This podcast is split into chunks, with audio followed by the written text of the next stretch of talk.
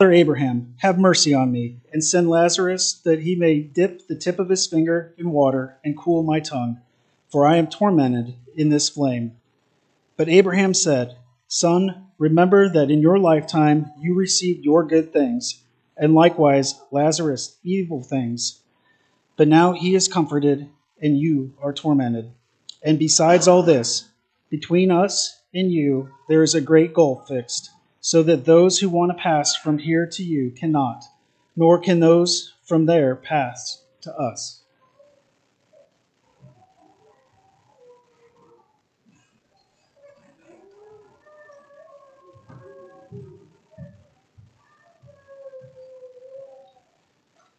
Good morning. I encourage you to be taking out your Bibles and study along with us from the Word of God. We're going to be uh, trying to continue to strengthen and edify each other in our worship this morning as we have been encouraged through song and through worship that we've been offering to our God, being able to remember Jesus and his great sacrifice and the forgiveness of our sins that we have received through his blood. And we're so thankful and blessed to have that great sacrifice and the the blessings that have come from that. We're thankful for the each and every one that is here this morning that we are able to lift each other up and to be strengthened and encouraged in our faith. And we're so thankful for the many visitors that we have with us this morning. If you have any questions or anything that you would like to sit down and further discuss, we are happy to do so because we want to just simply do what the Bible teaches us. That is our goal here at Westside. Today we are going to talk about a subject that will probably make us all feel uncomfortable. It's not a pleasant topic to think about. It's one that is actually, some people try to erase out of the Bible and out of doctrine and in our teaching. It's a topic that people find disheartening and discouraging, and they would like to remove it from everything that we would believe. That topic is hell. Hell is a very serious matter. And even in, we might expect this from mainstream Christianity, if I could describe that, just anyone who would confess or profess to be a Christian. We might expect it from that, but even among God's people, we have seen departures and people trying to soften the edges of the subject of hell. Ed Fudge, a member of the non institutional churches of Christ, began to teach and promote the idea of annihilation that the soul just continue or just poof, you're gone after you die. And then others have followed in his footsteps. Uh, a man named by the, by the name of Clark Pinnock said, Let me say at the outset that I consider the concept of hell as endless torment in body and mind an outrageous doctrine, a theological and moral enormity, a bad doctrine of the tradition which needs to be changed. He tells you right there the agenda, doesn't he? That this doesn't sit well with me, and so it therefore needs to be changed. I find that to be very problematic. And while we might think about hell in some very serious terms, and we're going to look at several passages this morning that would cause us to be afraid of hell, in Luke, the 12th chapter, in Luke chapter 12, whenever Jesus is uh, talking to his disciples and telling them of the, warning them of the leaven of the Pharisees, the, the hypocrisy that they promoted, he said in verse 5, but I will warn you whom to fear. Fear the one who, after he has killed, has authority to cast into hell. Yes, I tell you, fear him. Any feeling of uncomfortableness that you have this morning, Jesus says you need to have that. You need to fear hell. Because Jesus is the one person in the New Testament that spoke the most about hell. We will not have time to look at all of the passages. We would that would be a sermon and a half in and of itself.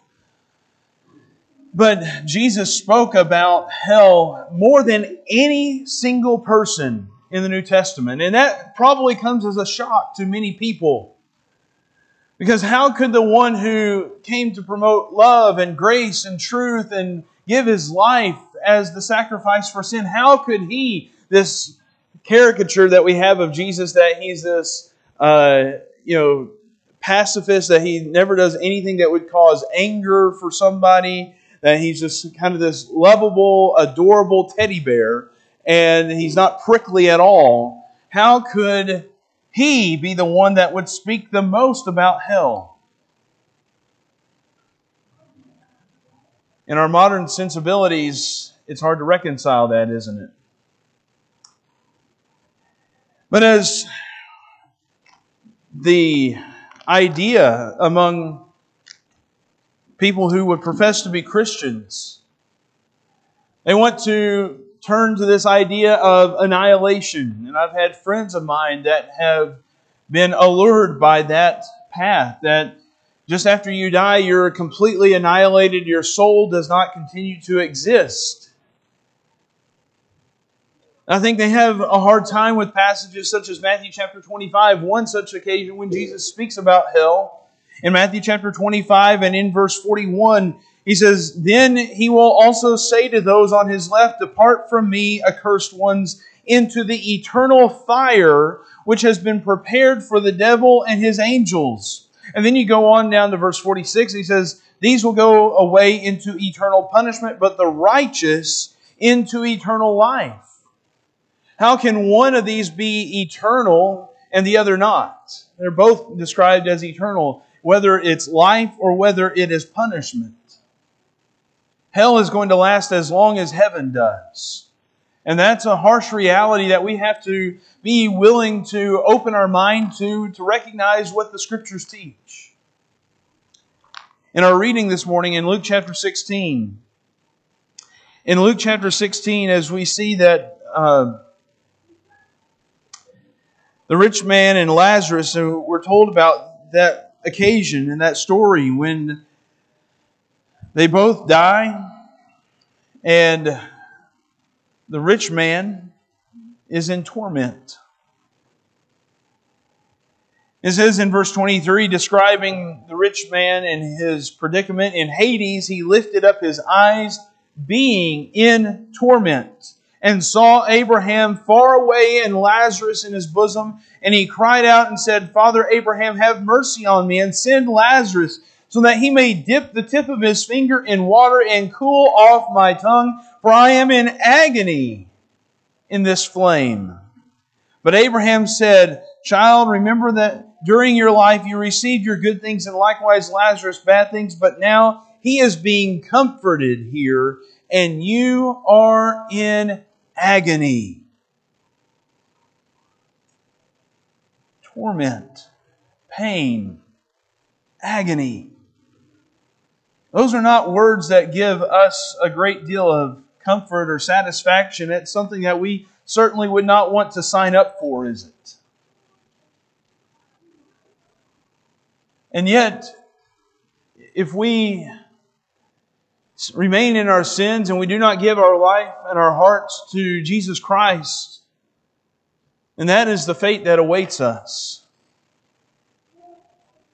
torment, pain, agony. And when you think about all these things, this sounds bad enough, doesn't it? Just the idea of eternal punishment, eternally lasting agony. That doesn't sound like something that would be enjoyable or pleasurable. It's certainly not something that we would want to endure. It sounds awful.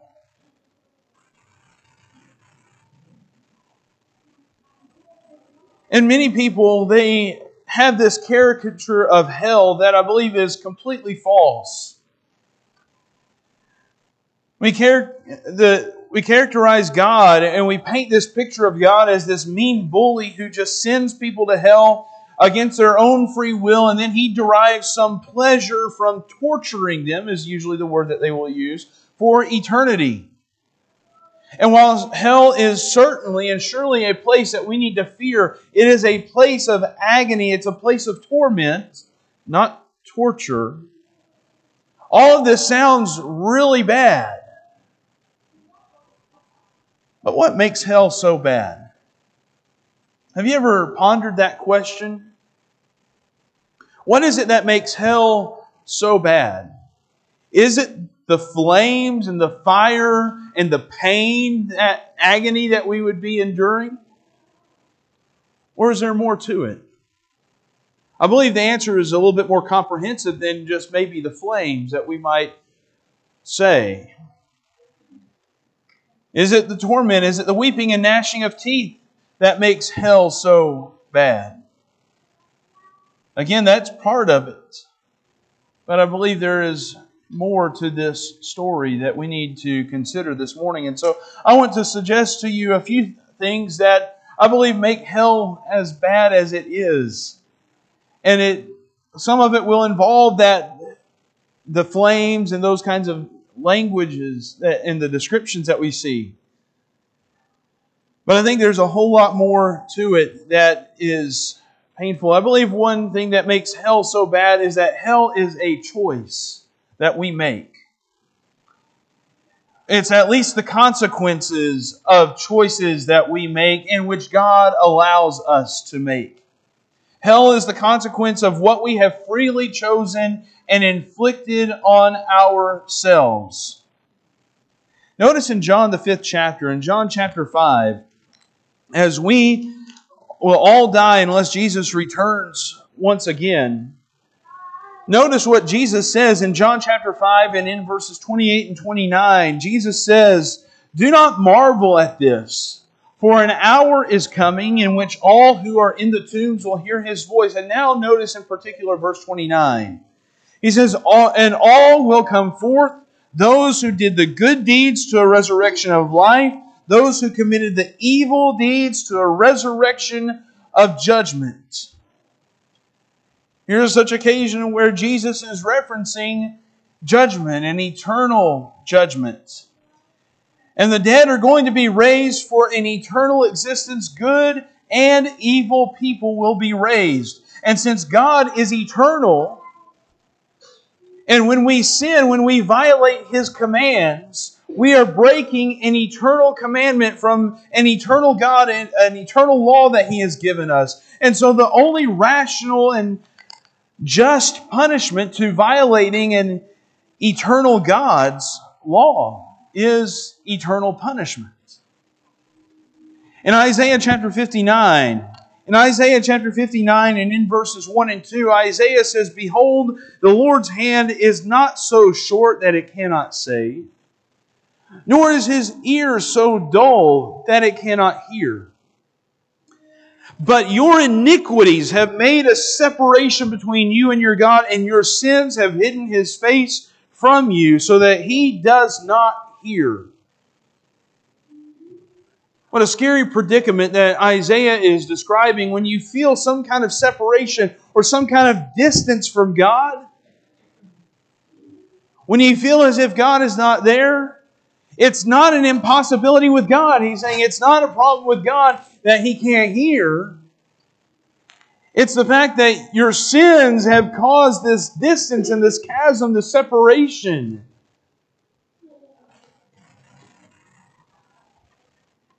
And you think about sin, it causes the separation. If you go back and you read Genesis chapter 1 and 2, in the very beginning when God created this world. And you see, particularly in chapter 3, after Adam and Eve sinned, and God is walking among man in the garden, and then I think that's some colorful language, it's some metaphors and stuff like that. But I think what it's describing is this perfect communion that God had with His creation.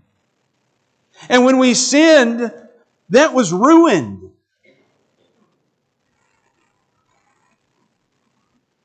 And we've created distance between us and God, and it's not God's fault that there is distance there. It is our fault. And what is so scary is that whenever we make that decision to leave and to forsake our God and our Creator is that He allows it to, to happen. He allows us to have the consequences of not having Him as part of our life.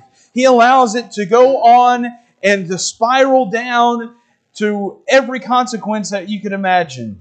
In the book of Romans, in Romans chapter 1, in Romans, the first chapter, the Apostle Paul, he shows us this very idea that when we turn against God, God allows us to make that choice. And He is willing to give up on us, if you will. In Romans chapter 1 and in verse 24, it says, Therefore God gave them over in the lusts of their hearts to impurity, so that their bodies would be dishonored among them. God gave them over, God gave them up to do whatever they wanted to do. Whenever we sin and whenever we remain in that sin, when we refuse to come back to God, and when we remain so stubborn that we will not repent, God is going to allow us to face the consequences of that choice. You continue on in Romans uh, 1 and verse 26 For this reason, God gave them over to degrading passions, for their women exchanged the natural function for that which is unnatural. He goes on and describes homosexuality and that kind of thing. Again in verse 27, he says in verse 28, And just as they did not see fit to acknowledge God any longer, God gave them over to a depraved mind to do those things which are not proper. You see what's going on, especially in verse 28? He says, They did not see fit to acknowledge God. They don't keep God in their life. And what happens? God is willing to let them go down that path.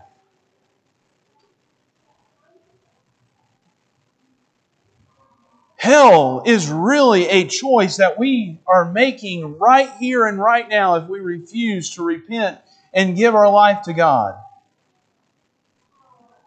One has said that the door of hell is locked from the inside. And it's not God who is just sending us there, it's that we are sending ourselves there. C.S. Lewis, in his book, The Great Divorce, said, All that are in hell choose it. Without that self choice, there could be no hell. And if we find ourselves in hell for eternity, who are we then to point the finger back at God and say it's His fault that we are there? The harsh reality is that God does not send someone to hell against their own free will. Hell is a choice that we make.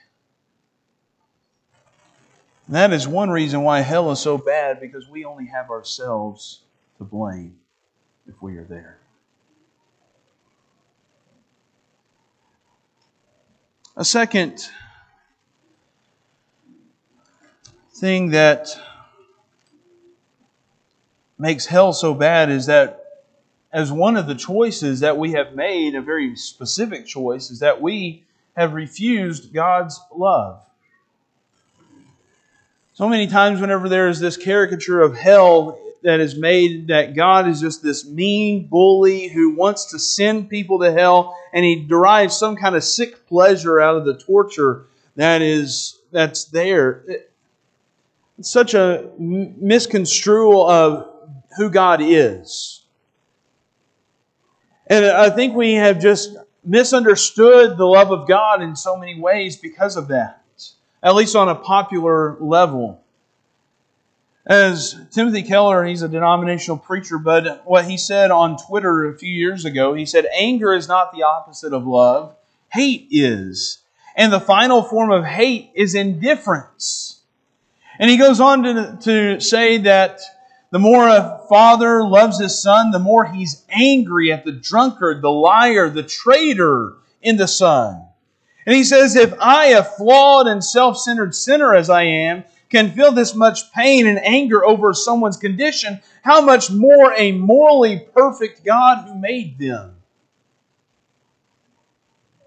That if we look at the world, eh, there is anger. And it sometimes we get angry at the people who, whom we love because of the choices that they make.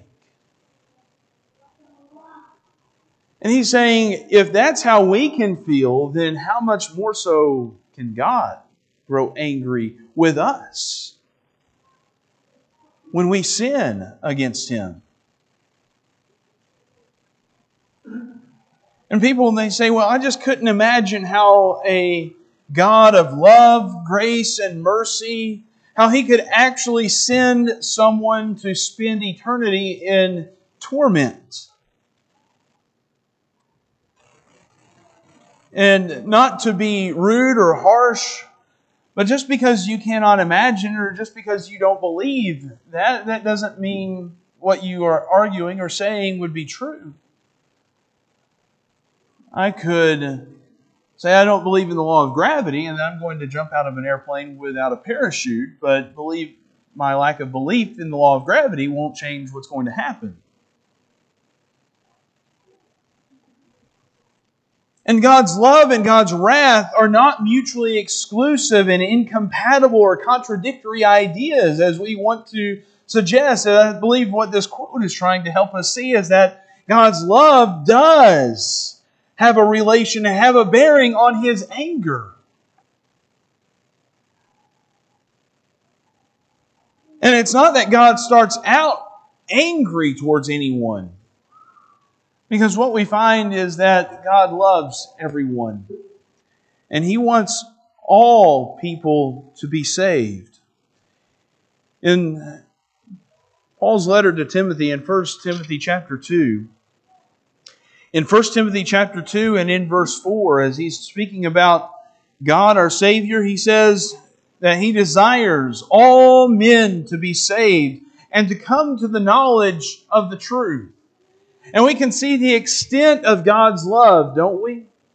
In the pages of the Bible, we see the extent of God's love when we look to the cross.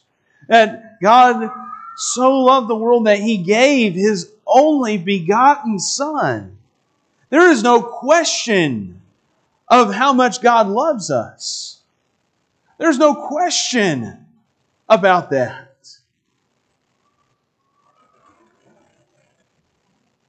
We have no room to doubt whether God loves us or not.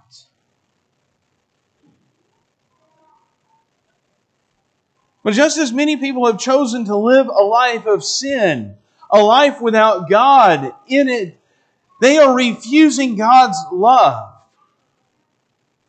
I believe that's one thing, or second reason that makes hell so bad is that we perhaps are rejecting the love of God and the God who does love us, and He wanted to rescue us. He wanted to save us from our sins. He wanted to save us from ourselves so many times. And we have no room to criticize God and accuse Him of being unloving and taking great pleasure in abuse or tor- torture when we are the ones who perhaps have rejected His love. When we reject His Son, you're refusing God's love.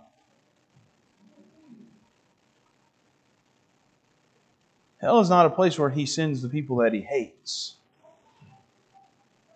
Hell is a place of the people who have refused God's love and have rejected it.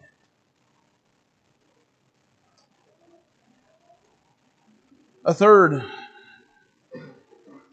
thing that I believe that makes hell so bad is that we will have our memory. Turn with me to the Gospel of Luke in the 16th chapter where we had our reading this morning. In Luke, the 16th chapter, as we've already referenced this a little bit in verse 23, whenever we find that the rich man is in Hades, he's in agony, he feels the flames of the fire, and he's just wanting a little bit of relief, isn't he? That tells us he's already miserable. In verse 24, he cried out and said, Father Abraham, have mercy on me and send Lazarus so that he may dip the tip of his finger in water and cool off my tongue, for I am in agony in this flame. But then notice the next verse, verse 25. But Abraham said, Child, remember.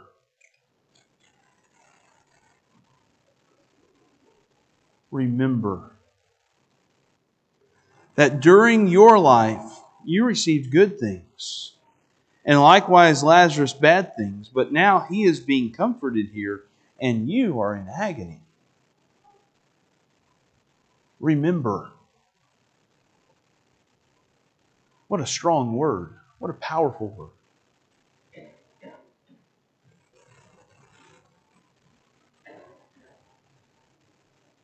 Imagine for a moment if every bad decision that you've ever made in life, I've got a whole list of them, every bad decision of your life that you have ever made, that you had to think about each and every day, think about that. Think about how that would affect your life. Think about at some point that list is probably going to get to, to be long enough and miserable enough that you're you're probably going to feel as if you couldn't do anything right. but aren't you thankful that you can forget some of those things or at least put them behind you and grow and become better? Aren't you thankful about that? That you're not so uh, you're not brought down to the point where you just could not do anything because of always thinking about every bad decision you've ever made.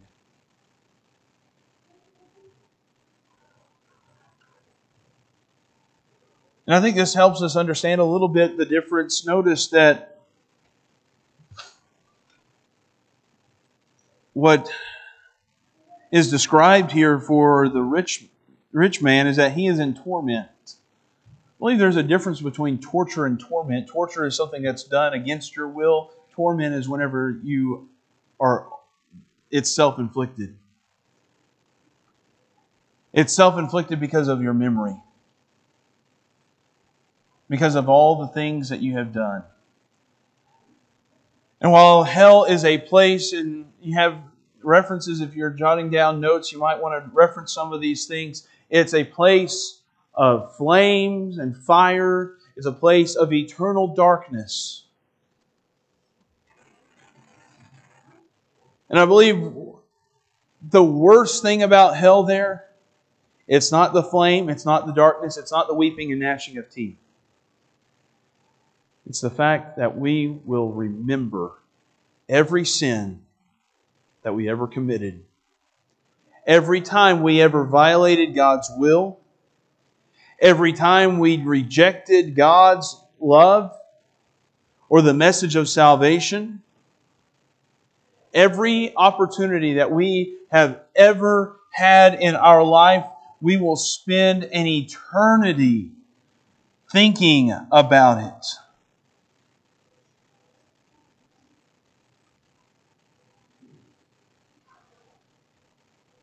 But in hell, there's not going to be an opportunity to do better in the future.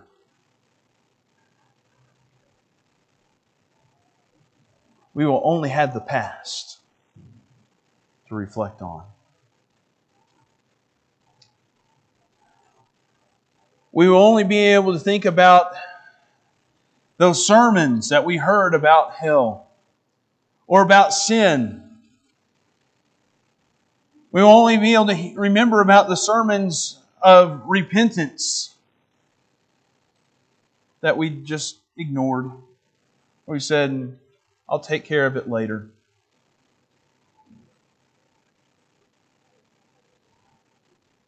Each and every time we close out a service, we offer an invitation. We sing an invitation song. And I can't help but think in hell, if we are there, then we will be thinking about each and every invitation that we missed and that we did not answer.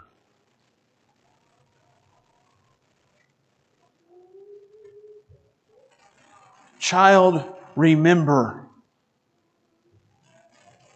What scary words. That hell is bad because we will have to endure the torment of our decisions.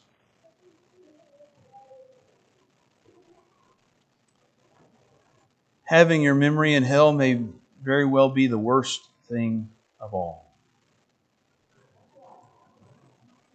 And again, that's not a problem with what God has done, it's a problem of what we have done.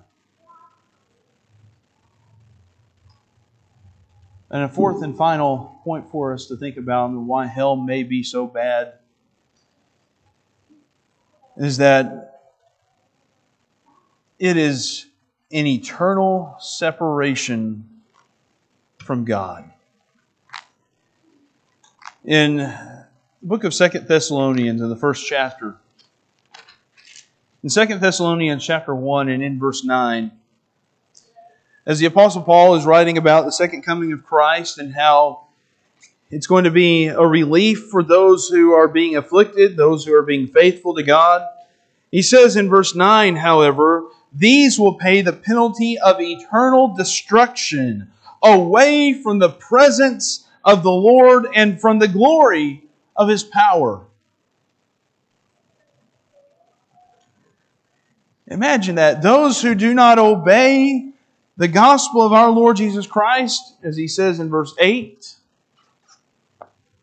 they will pay the penalty of eternal destruction away from the presence and the glory of God. That's hard for us to imagine. That's extremely difficult, isn't it? Because no one alive no one here this morning knows what it is like to have God's presence completely removed from their life. Now, maybe you're not living right. Maybe you feel as if God is very distant, that God is not hearing your prayers, and that maybe you are doubting whether God loves you or is concerned for you. Maybe that's you this morning, but rest assured, that's nothing like what hell will be.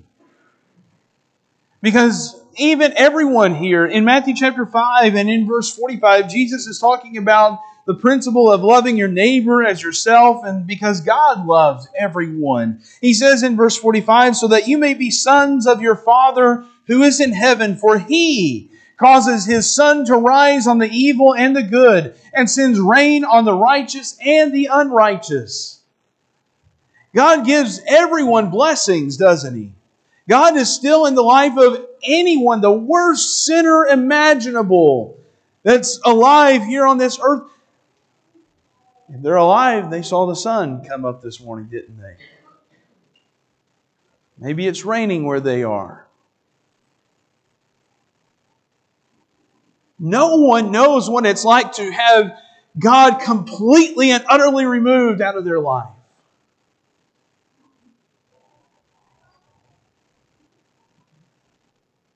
And by far in a way, the worst thing about hell is that God is completely absent. God is not there.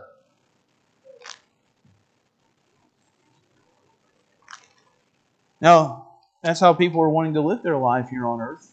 And they have no reason to complain. In fact, God is giving them what they want.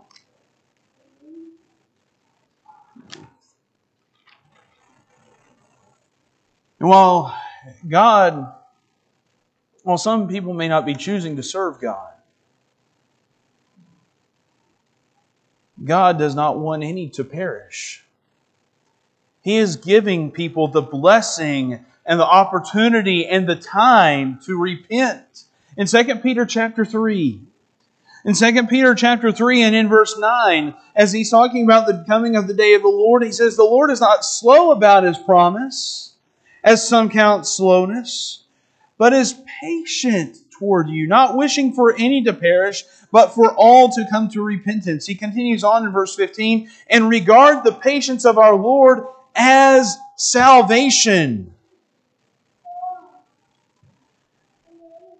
That as God allows each day to come and to go by, and another day to come and go,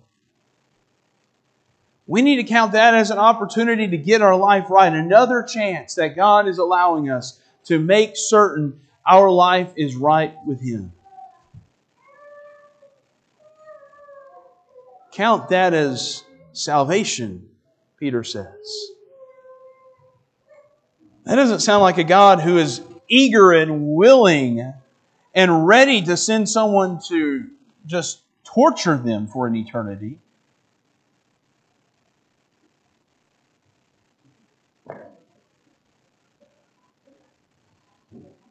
What makes hell so bad is that it's not just this place of constant pain and torment. What makes hell so bad is that there is no possible way to find God's mercy or His grace or His salvation. Because God is not there. Hell is an eternal separation from God.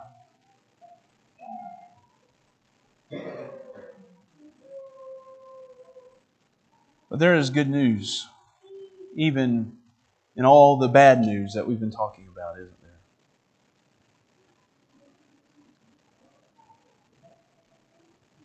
This is not hell.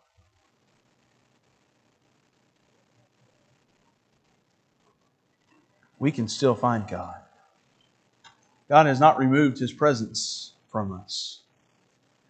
We can still find God's mercy, and his grace, the love that he has. With each and every day, with each and every blessing, it's an affirmation and it's a proof that God loves us and he wants us to repent and turn away from our sins. This morning, if you are lost and you are in sin and you've not been making God a part of your life, I hope that this morning you are considering some things about your life and whether you are in a right relationship with God.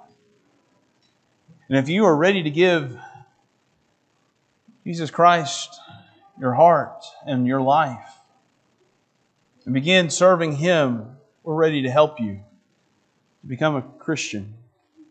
If you believe in Jesus as the Son of God who died for you, if you're willing to repent and turn away from your sins and confess that Jesus Christ is the Son of God, be baptized, immersed in water so that your sins would be forgiven and washed away. God's grace is still here for you. Hell is bad. You don't want to be there for eternity. You need to make your life right with the Lord today.